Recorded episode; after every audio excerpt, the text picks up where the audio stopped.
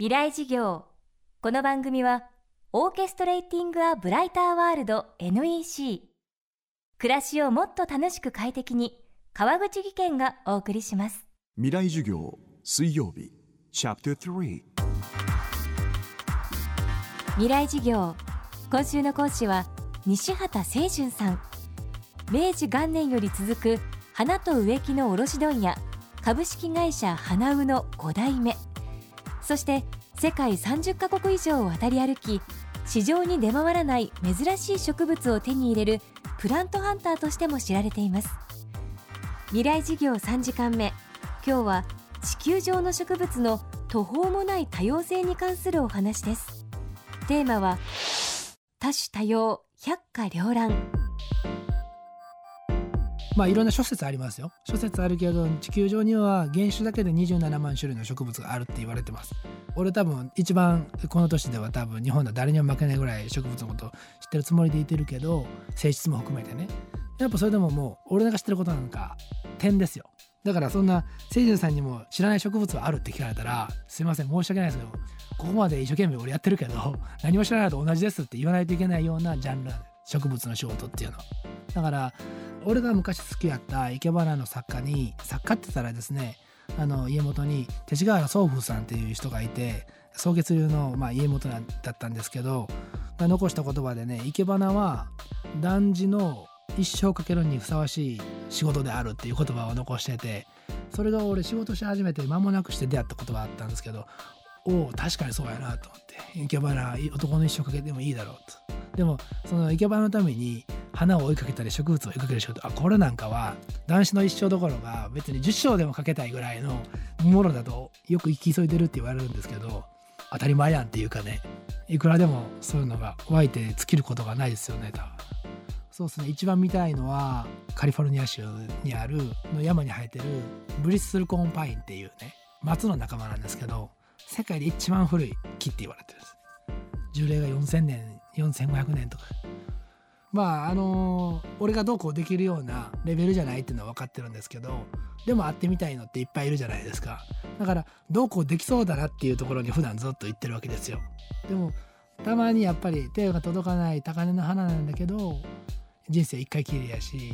地球上に生まれた以上地球上で一番古い生命体にはやっぱ見てみたい。いや俺も自分では確かにめっちゃ好奇心強いなと思うんですけどなんでかな。でも多分植物が好きなんやからちゃいますか。多分これ相手が植物じゃなかったら絶対こんなエネルギー出てこないし好きっていう気持ちが一番この好奇心をくすぐるんだと思いますね。うん、原種だけで27万種。地球上にはまだ誰の目にも触れられていない名もなき植物がたくさん存在する。それはつまり私たちがこれはこうだと思っている常識が必ずしもそうではないことを意味しています。レインボーユーカリっていうのはねあのニューギニアとかああいう熱帯圏に自生するユーカリの仲間であの、まあ、ユーカリなんていうのはね世界中にも化してしまってる植物なんですけどその中でもこのこいつが変わってるのは幹が緑色だったり紫だったりちょっとオレンジだったりほんまに虹色みたいになるんですよ。で例えばね子供に木の絵を描いてみって言ってクレパス渡すとするじゃないですか。で幹茶色に塗るあ葉っぱだから緑に塗るって多分なると思うんですよ。特に大人に渡したら特に余計そうなる。でもしかしたらもっと考えたらあれなんで幹って茶色じゃないといけないのかなとか。葉っぱって他にも白い葉っぱとかないのかな。水色の葉っぱないのかな。黄色い葉っぱないのかな。紫色の葉っぱないのかな。全部あるんですよ。だからその自分が見てる世界の中でこれが多数派だから常識って思ってじゃあいけないよっていうのをもうこのレインボーユーカリなんかは象徴的に物語ってるのかもしれないですよね。うん、あの僕海外好きで海外の植物も大好きで行くんですけどそれってすごい大切でやっぱり広い世界を見るっていうのは本当にいろんなことを得れる。そのいろんなことが起きてるんだな自分が当たり前と思ってるのは世の中に億万通りあるんやなっていうことも知れるし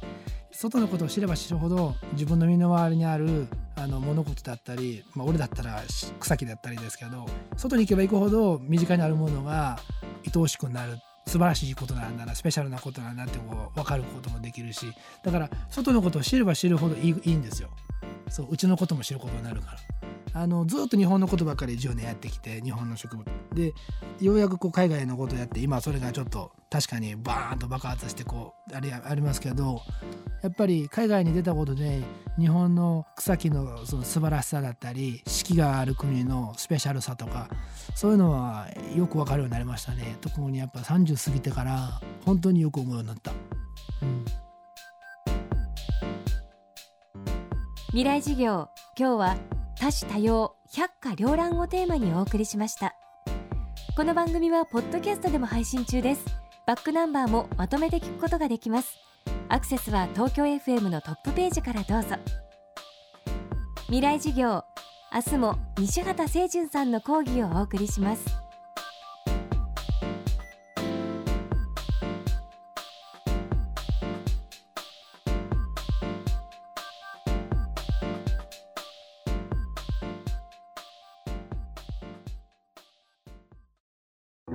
川口技研。階段での転落大きな怪我につながるので怖いですよね。足元の見分けにくい階段でもコントラストでくっきり。白いスベラーズが登場しました。皆様の暮らしをもっと楽しく快適に。川口技研のスベラーズです。未来事業。この番組はオーケストレーティング・ア・ブライター・ワールド NEC 暮らしをもっと楽しく快適に川口義賢がお送りしました。